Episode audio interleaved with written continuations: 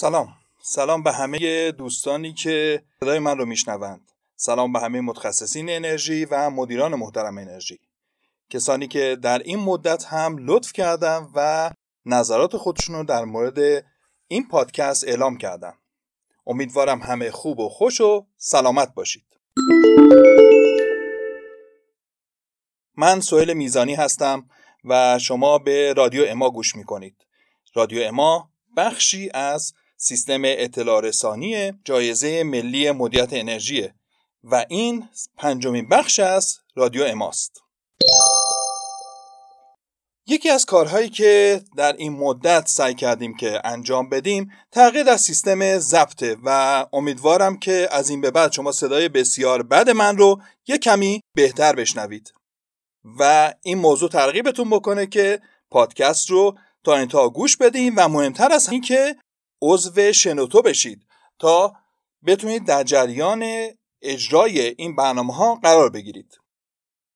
خبر مهمتر این که فراخان این جایزه در نیمه اودیبهشت ماه امسال انجام خواهد شد.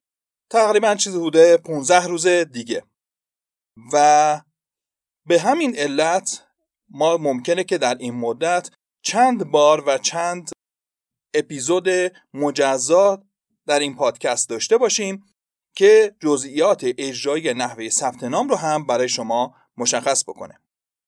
و تغییر زمان برگزاری همایش نهایی. سالهای گذشته همایش نهایی ما در دیماه برگزار می شد چیز حدود 18 دیماه یا 20 دیماه هر سال. ولی امسال زمان رو کمی جابجا کردیم و در 25 آذر ماه همایش نهایی ما برگزار خواهد شد. به این ترتیب اگر کاری دارید که تو این مدت می‌خواین انجام بدین برنامه ریزتون برای 25 آذر ماه محاسبه بفرمایید پس به این ترتیب ما ممکنه که در یکی دو هفته آینده چند پادکست رو منتشر بکنیم.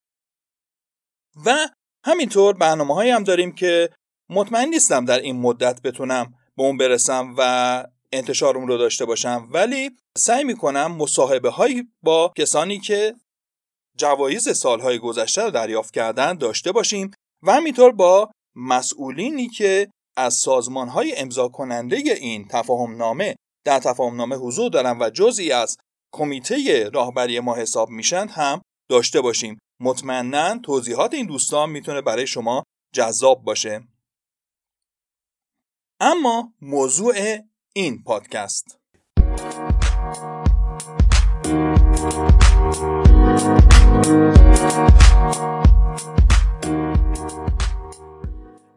شرایط شرکت کنندگان در جایزه. همونطور که در پادکست قبلی گفتم و البته تاکید می‌کنم لطفا پادکست قبلی رو و پادکست های قبل از اون رو گوش بکنید. گفتیم که جایزه ملی مدیریت انرژی در چهار حوزه اجرا میشه. حوزه های اون رو خدمت شما توضیح دادم. مجدد نام ببرم. در مورد تجهیزات انرژی بر فرایندهای انرژی بر ساختمانهای غیر مسکونی با مصارف اداری و پروژه های کاهش مصرف انرژی. در این چهار حوزه یک مورد در سه تا از اونها مشترکه و اون هم انتباق با استانداردهای مرجع یعنی در خصوص تجهیزات انرژی بر در خصوص فرایندهای انرژی بر و همینطور در مورد ساختمان هم استاندارد وجود داره. استانداردهای معیار مصرف و کسانی که می‌خوان در این جایزه شرکت بکنن میبایستی با استاندارد مربوطهشون انتباق داشته باشند یعنی با معیار مصرف استاندارد که مشخص کننده میزان مصرف انرژی هست و توسط سازمان ملی استاندارد ایران منتشر شده انتباق داشته باشند و در برخی از موارد هم البته در کنار این استانداردها اصلاحی هم منتشر شده که اونها هم مکمل استانداردهای اصلی هستند و این انتباق با اونها هم بایستی وجود داشته باشه. این استانداردها توسط کمیته ملی انرژی گذاری و منتشر شدن که زیر مجموعی از سازمان ملی استاندارده. تدوین اونها به صورت بدیهی در کمیته های تخصصی مربوطش انجام شده. یک مورد اگه بخوام مثال بزنم در مورد سیمان که استاندارد معیار مصرف اون شماره 78 73 هست و اصلاحی اون تحت نام A1 78 73 منتشر شده و در واقع این دو استاندارد کنار همدیگه معیار مصرف رو در مورد سیمان اعلام کردند. در سایر موارد هم به همین ترتیب هست. سال انتباه با استاندارد اونچه که مد نظر جایزه هستش فقط سال آخره. یعنی شما بایستی سه سال گزارش رو اعلام بکنید سه دوره گزارش انتباق رو اعلام بکنید ولی فقط سال آخر مد نظر ما هست که با اونها انتباق داشته باشید. این خیلی هم خوبه چون نشون دهنده اینه که اگر شما سالهای گذشته با این استاندارد نتونست انتباق پیدا بکنید این روند مثبت رو داشتید و به مرور زمان شرایط بهتری رو فراهم کرده علاوه انرژی و نهایتا در آخرین سال شما تونستین انتباق پیدا کنید با استاندارد. البته زمان اندازه‌گیری استاندارد هم دقت بفرمایید. زمان اندازه‌گیری که توسط شرکت هایی که توسط سازمان ملی استاندارد صلاحیت این موضوع را دارن و توسط اونها معرفی میشن در انتهای هر سال هست و برای سال گذشته یعنی در سال 98 که ممکن تا آخر اسفند هم طول بکشه و اگه سال کبیسه باشه حتی سیوم اسفند کل اون چیزی که بررسی میشه سال 97 خواهد بود. اینکه یک سال عقب هستیم تو این موضوع برمیگرده به قانونی که در این خصوص نوشته شده. ولی در حال کسانی که در این جایزه شرکت می‌کنند میبایستی که در سال 98 منظورم هست میبایستی که انتباق خودشون در سال 97 با گزارشی که شرکت های باسی تعیین صلاحیت شده توسط سازمان ملی استاندارد اونها رو تهیه می‌کنند انتباق کامل داشته باشند. دقت بفرمایید. این استانداردها استانداردهای اجباریه. پس تصمیم گیری نسبت به اینکه مطابق این استاندارد باشید و یا نباشید کلا بیمعنیه و انتباه بایستی وجود داشته باشه. یعنی شما چه تو این جایزه شرکت بکنید چه نکنید به حال این بخشی از تعهدات هر مجموعه است. انتباق به استانداردهای اجباری مثل هر استاندارد دیگری که اگر اجباری بشه ملزم به اجرای اون هستید. البته ممکنه که این استانداردها اشکالاتی هم داشته باشن ولی نمیشه از اونها تخطی کرد. اشکالات کارشناسی همیشه هست و می‌بینید که استانداردها به مرور زمان اصلاحیه می‌خورن یا اینکه اصلا ویرایش اونها عوض میشه تدوین مجدد میشن. اینا نشون دهنده این موضوع هستش که به حال از لحاظ کارشناسی پذیرفته است که یک استاندارد تغییراتی بکنه به مرور زمان. ولی به هر حال این استانداردها تا زمانی که وجود دارند بایستی که اجرا بشن. و هیچ گونه در واقع اشکال یا بهانه ای نمی‌تونه این شرایط رو به هم بزنه.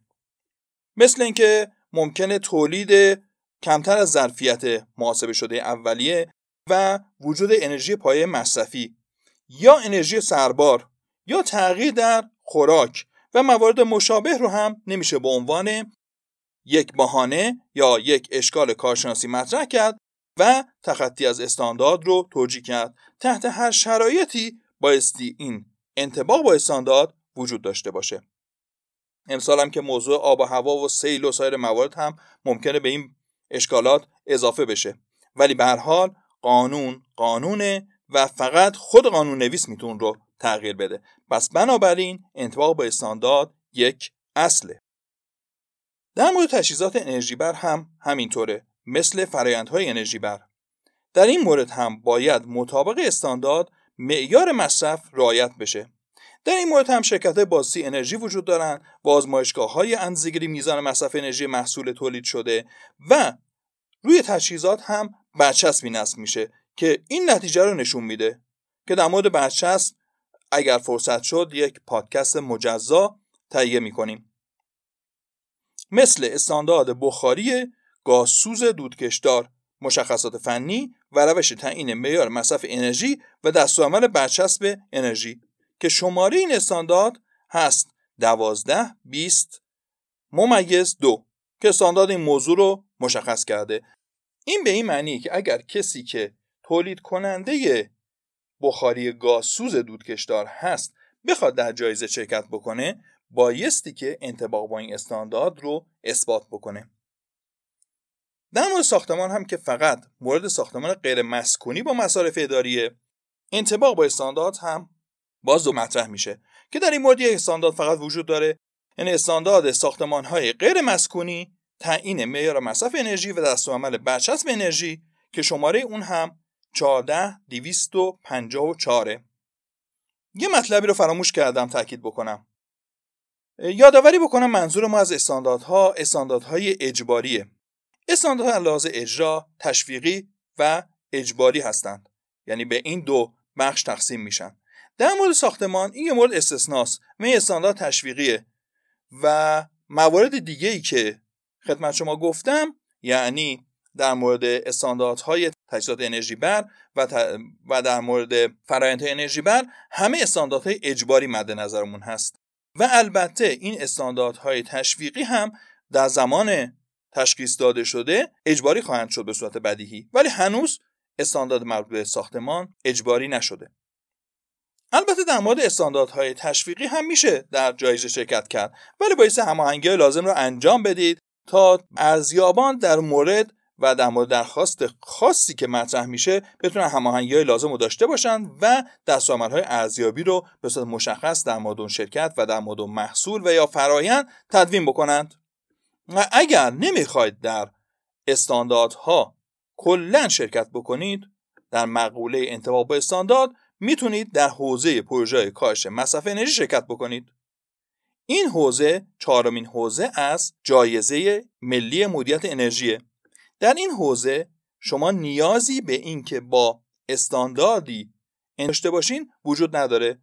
یکی از مواردی که بایستی باز هم در نظر بگیرید و خیلی جدی هم به اون فکر بکنید اینکه وجود هر گونه شکایت کیفی یا ایمنی جدی رفت نشده در مورد محصول از سازمان ملی استاندارده.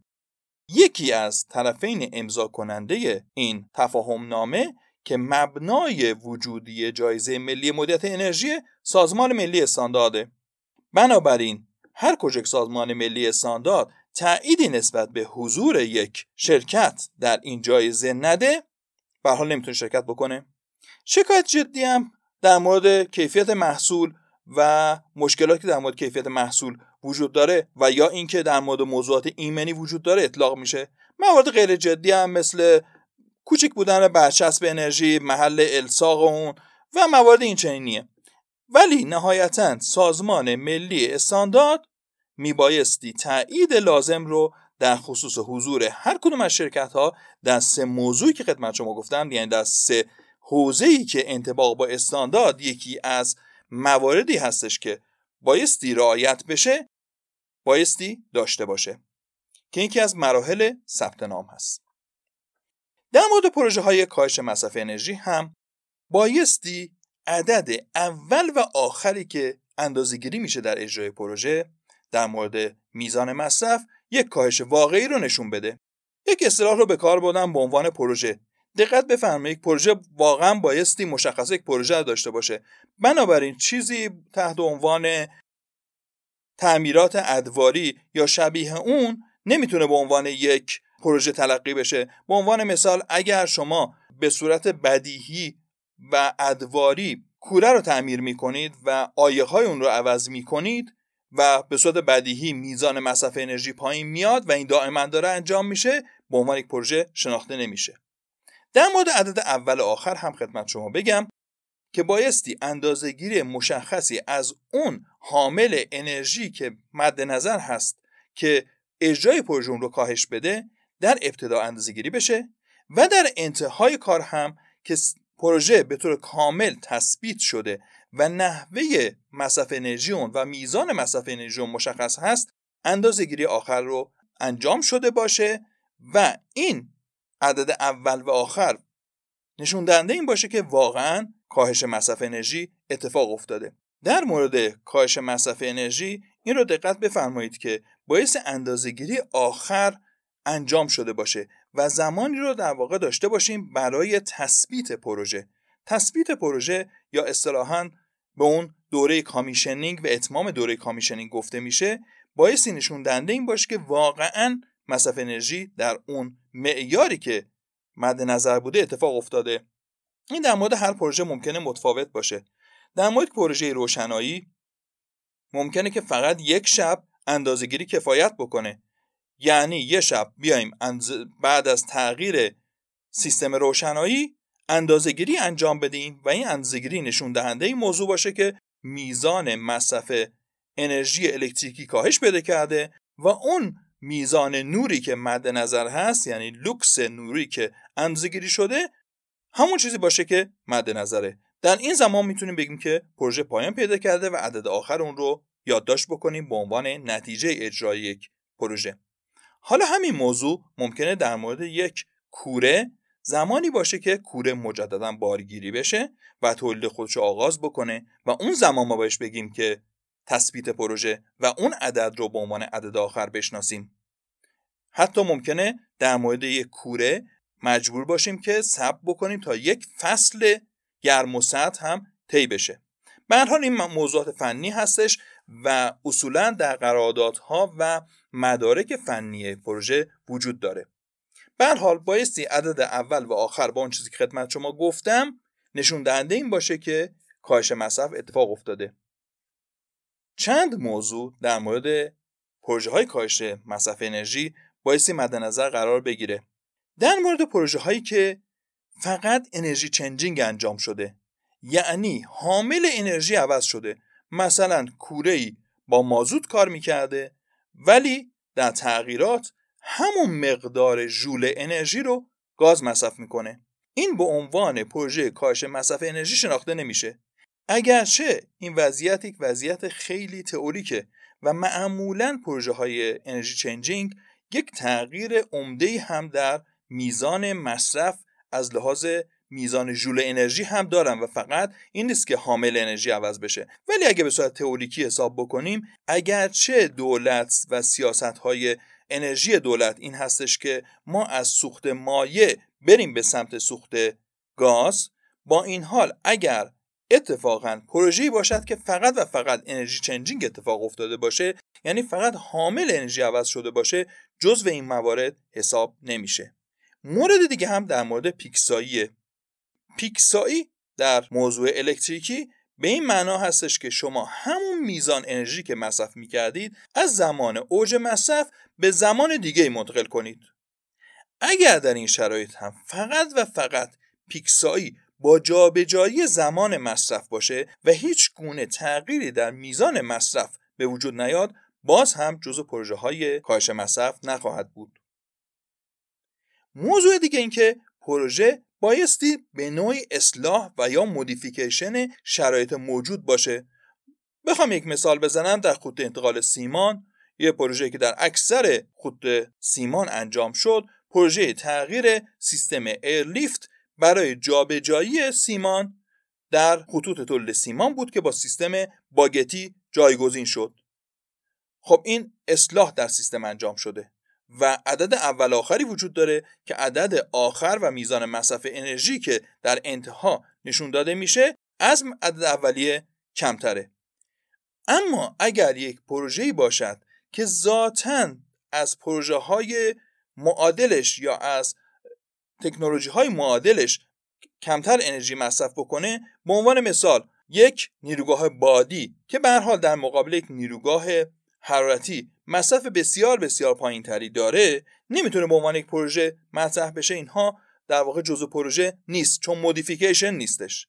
البته اگر یک بخش از یک پروژه کاهش مصرف استفاده پنل های خورشیدی مثلا باشه که روی پشت بوم برای کاهش مصرف نصب بشه و به عنوان مثال این پنل های خورشیدی بتونن کاهش مصرف مثلا در انرژی الکتریکی که برای نور استفاده می شود برای روشنایی در یک خط استفاده میشه استفاده بشه می‌تونه به عنوان پروژه کاهش مصرف انرژی باشه.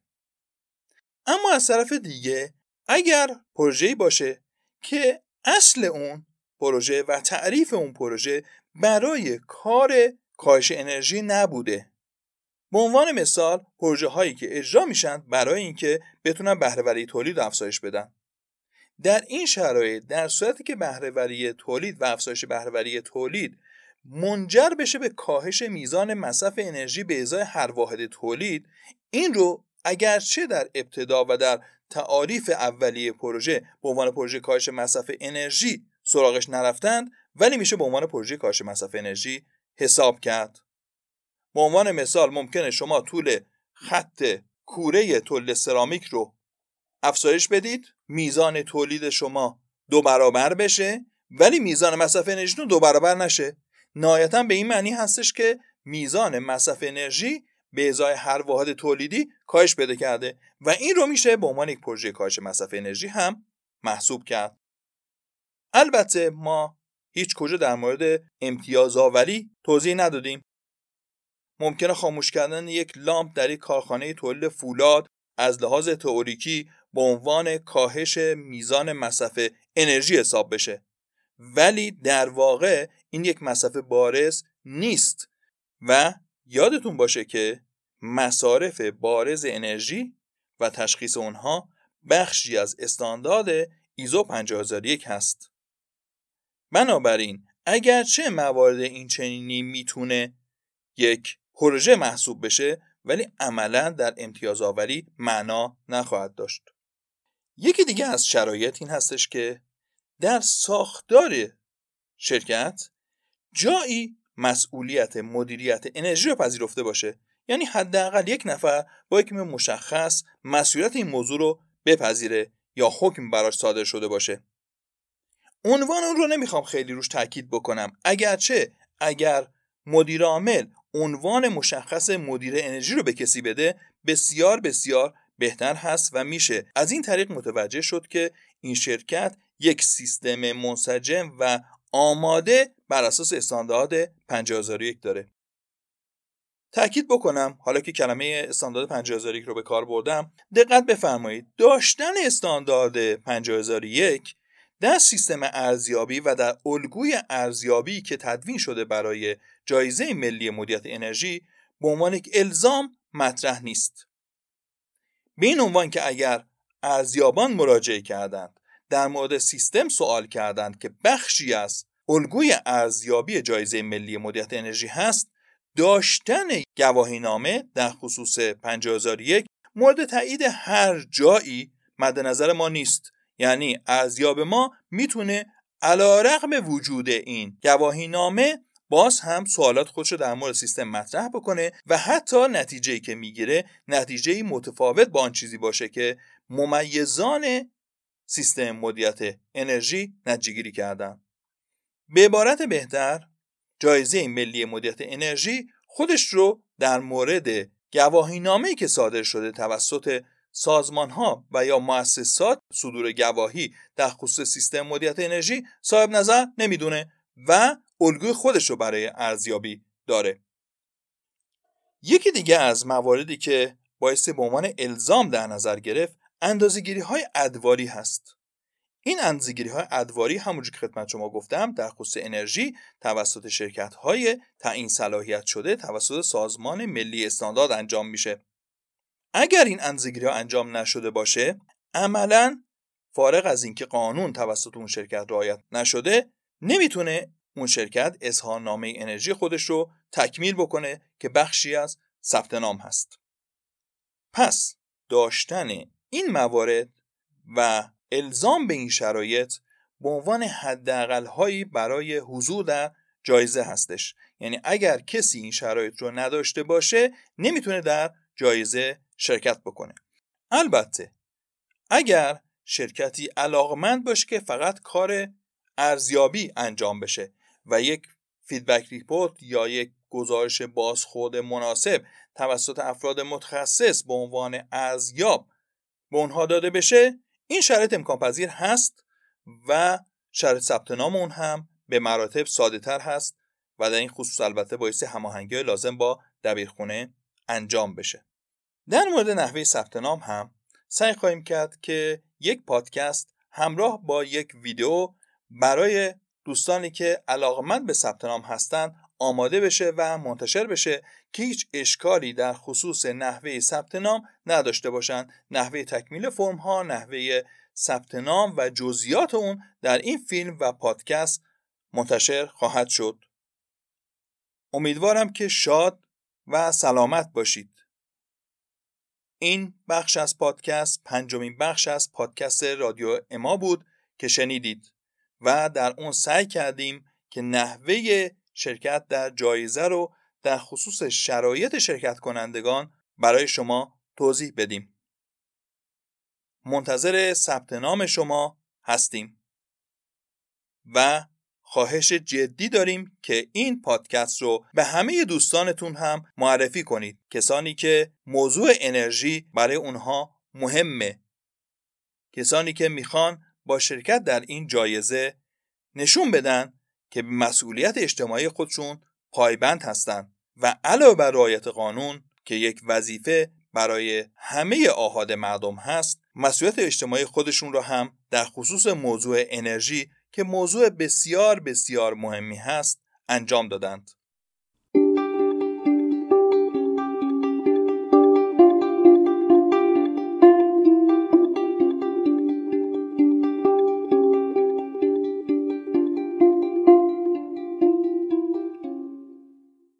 پس تا پادکست بعدی که احتمالا در فاصله یک هفته از این پادکست منتشر میشه همه شما رو به خدا می سپارم.